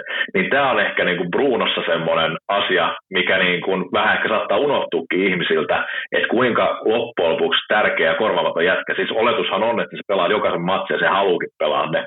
Mutta että jos meillä olisi joku, joka pystyisi antamaan Brunolle ehkä jopa niitä enemmän niitä vaihtominuutteja, lepominuutteja, niin se, olisiko se peli ehkä enemmänkin semmoiseen hyökkäyspäähän, pystyisikö saamaan enemmän aikaan silloin, kun se tietää, että okei, että hän ei tarvitse ihan sitä 90 pelaa, jolloin hän niin kuin, sit pystyisi ehkä luomaan enemmän paikkoja, menee ja tiedä. Mutta ennen kaikkea niin siis toi, että kuka Brunon tilalle, jos Bruno loukkaantuu? Se on, se on mun mielestä tosi hyvä kysymys, koska en, en suoraan sanottuna osaa sanoa että niin kuin, kuka pystyy pyörittämään peliä samalla temmolla. Ja tämähän on muuten hauska tämä Meinu-homma, että kun me puhutaan Meinuusta ja, ja Meinu otti jossain vaiheessa jopa kutospaikkaa. Hänhän on siis kasi alun perin. Eli, eli pelaa mm. kasipaikkaa, eli ylempää rooliakin. Ja sitten mä oon miettinyt monesti, että voisiko se sitten pelata Meinuu siinä ylemmässä roolissa. Se on loppujen lopuksi iso, iso työ rooli pelata sitä kasipaikkaa ja sitä roolia, mitä Bruno pelaa. Et niin kuin ehkä joku ajatteli, että Mason Mount tulisi olemaan se kaveri, voisi ollakin aika hyvä itse asiassa siis hyökkäävämmässä roolissa. Mä todellakin toivon, että se Mason Mountin mysteerinen loukkaantuminen jo, jossain kohtaa niin kuin alkaa pikkasen helpottamaan, koska olisi kiva nähdä häntäkin kentällä, ja ylipäätään, että mikä se sen oikea anti tuohon joukkueelle on, siitäkin on aika iso summa maksettu, ja, ja ylipäätään, että, että niin kuin todella – todella niin kuin erikoinen keissi. Mutta se, että se on, se on mun mielestä hyvä kysymys. Tästä olisi ihan kiva kuulla myös kuulijoilta, että mitä te ajattelette, että, että kuka siinä voisi olla käytännössä tilalla, että jos, jos käy niin, että, että tota, no, tota, ei, ei, ei jostain syystä niin kuin Bruno pystyisikään pelaamaan, niin kuka siinä sitten pelaa, koska kyllähän hänen korttejakin on tullut täyteen, niin on ihan mun mielestä ihan hyvä validi kysymys, että kuka se voisi olla sitten. Tota, Joo, sen verran äh, tota, Joo, piti, pitää sanoa, että mä huomasin tuossa, kun mennään tuohon Luutton peliin vaan lyhkäisesti tässä lopussa, niin tuli sellainen statsi vastaan, että, että jos Rasmus Höylund tekee äh, tota, no, tota, äh, Luuttonia vastaan maalin, niin se on äh, nuorin pelaaja ikinä, kuka on tehnyt kuusi maalia peräkkäisessä ottelussa. Joo, kyllä se, että jos nyt laitetaan kaikki, kaikki sormet ristiin ja toivotaan kaverille hyvää peliä, että se on, se on tietysti näissä hommissa niin itsekin, että mä aina välillä unohdan, että minkä ikäisiä noin sällit on, Älä miten ne painaa tuolla. No ihan supernuori. Kyllä, että niin kuin mitä itse tein heidän iässään, niin se on oma tarinansa, mutta tuollaisella, tuollaisella kypsyydellä ja ammattimaisuudella, niin, niin toivottavasti, toivottavasti me saadaan Hoilunille se ennätys sitten myöskin haltuun. Tota, mua kyllä täytyy myöntää, että mua jännittää tällä kaudella muutama peli. Liverpool away jännitti tosi paljon, koska Anfield on aina vaikea peli ja ylipäätään Liverpool-matsit on ollut meille ihan uskomattoman vaikeita. Sitten toi Etihadin vierailu on aina niin kuin vaikea peli, mutta kyllä mun täytyy sanoa, että kyllä mua vähän jännittää, mitä tuossa käy tuossa Luton Townin vierailussa sinne pikkustadikalle, eli mi- miten Kenny World Road ottaa vastaan Unitedin. Niillä on ihan järkyttävä nälkä voittaa Manchester United siellä. Niin kyllä täytyy myöntää, että se on taas tällainen kunnon wake-up call. United on pelannut hyviä matseja ja, ja ollaan voitettu nyt kolme putkea ja näin. Niin kyllä mä toivon, että me mennään aika hereillä sinne ja pidetään palloa – pelataan kaveri ulos niistä tilanteista, koska niin me ollaan, mä haluan uskoa, että me ollaan parempi joukko, mä haluan uskoa, että meillä on taitavampia kavereita. Jos meillä olisi se maltti pelata kaveri ulos noista tilanteista, niin kyllä meidän pitäisi ottaa kolme pistettä matkaa, mutta se on tämä päivän kunto Unitedille, se on niin kuin mysteeri. Se on todella mysteeri ja se, se tota noin, niin, toi, on, toi on hyvä nosto. Luton äärimmäisen, siis niillä on, niillä on näyttämisen halu ja varsinkin Manchester Unitedin koko seuraa vastaan siellä himassa siellä niiden takapihalla. Tosi ihan mielenkiintoista olla katsomassa paikan päällä ihan vaan tämän niin kuin hype, mikä tässä Plutonin stadikan ympärillä on, niin mennä katsomaan tota, mutta, mutta siis vaarallinen jengi onhan, niillä, niillä on nopeita, hyviä jätkiä, ketä siellä pelaa, ei, ei se mikään tota, itsestäänselvyys ole, että sä nouset valioliigaan, ja se totta kai vaatii sen, että jos pärjät valioliigassa, sun pitää myös menestyä. Ja Luton on ottanut moni päänahkoja tälläkin kaudella. Ei nyt ehkä, ehkä tota noin, niin nyt siellä kärkikastissa, mutta kuitenkin, että alati vaarallinen jengi. Ja, ja se, mitä meidän seuran tulee ottaa huomioon, kun me lähdetään tuohon matsiin, on se, että meillä ei ole siis yhtäkään matsia varaa hävitä enää, koska me ollaan niitä jo hävitty tarpeeksi, jos vaikka top nelonen kiinnostelee toi Aston Villa-matsin voittaminen, se nyt se oli äärimmäisen iso kuuden, kuuden pisteen matsi, mutta että se, miten toi matsi klaarataan, niin se pitäisi saada heti alkuun melkein se häkki sieltä. Ja ehkä siihen kolmeen nollaan nyt sitten, en usko, että näin tulee käymään, mutta että toi 2-0 johto Manulla, niin se on ollut historiakirjassa aika vaarallinen tässä viimeiset, viimeiset hetket, mutta, tota, mutta joo, se, että mikä se tuloskunto on tuohon matsiin, miten Erikten Haag saa noin pelaajat pelaamaan tuossa matsissa sillä omalla tasollaan. Et voi olla, että rotsi auki, tiedetään millaista jengiä se tulee, mutta että mä toivon, että se ei todellakaan mene. Niin. Mutta toivon todella, todella paljon, että me saataisiin meidän pelaajilta semmoinen raikas hyvä esitys, että ei olisi semmoista nyhväämistä. Mitä se oli silloin, kun eka voitetaan, sitten hävitään taas, sitten voitetaan taas. Miten se voi heilua se taso joukkojen sisällä noin paljon, niin nyt ehkä jostain ollaan saatu pientä tarttumapintaa, että katsotaan miten, miten toi matsi. Ja toki sitten nyt on Luton, joo, mutta et, niin kuin sanoit, Liverpool ja City, niin, niin, niin ne ei ole kyllä kauhean mukavia katsottavia. Tota, mun piti oikein kurkata, että miten tuo Luton on, on, on pelannut ja, ja käytännössä katsoin vaan, että kotipeleissä – kotipeleissään niin 327 statsit, 18-20 maalit, eli kyllä siellä verkko on heilunut hyö, heillä myös yhtä lailla, ja Unitedin vierasformi me ollaan tällä hetkellä viidentenä joukkueesta 615. Tämähän on mielenkiintoinen tämä Erik Ten Haagin joukkue, että tälläkin kaudella 13 voittoa, kaksi tap- tasapeliä ja yhdeksän tappiota.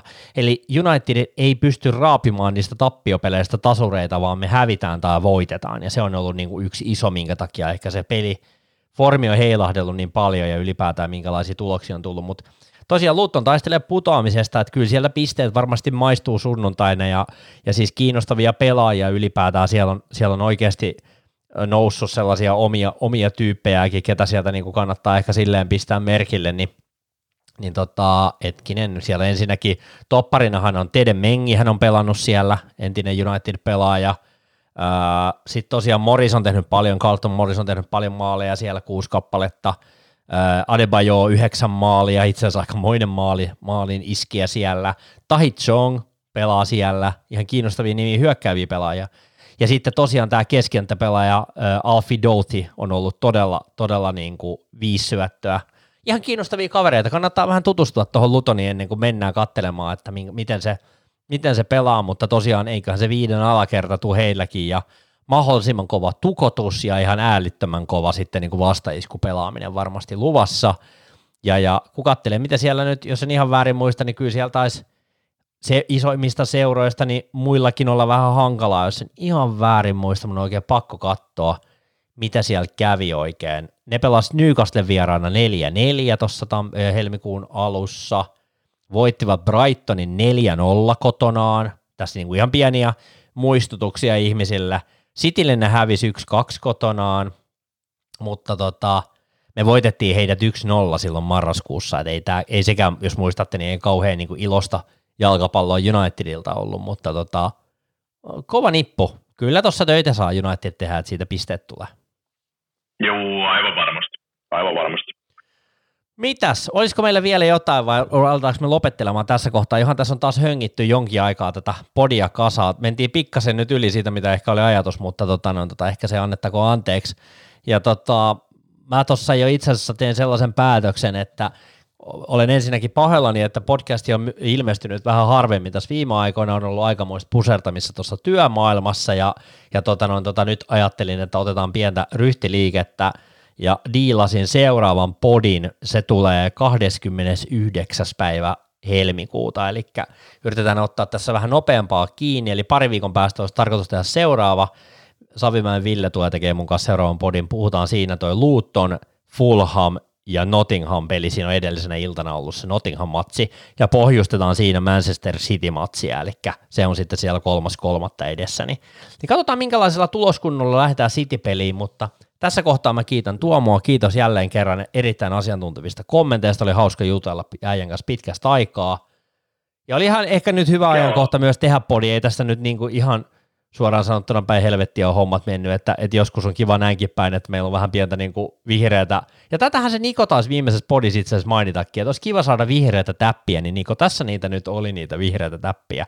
Se yksi Tottenham tasuri siellä nyt ikävä keltainen, mutta eikö tässä nyt muuten ole ihan hyvä, hyvä keli, että Luuttonia vastaan pitäisi lähteä ihan voittamaan kuitenkin?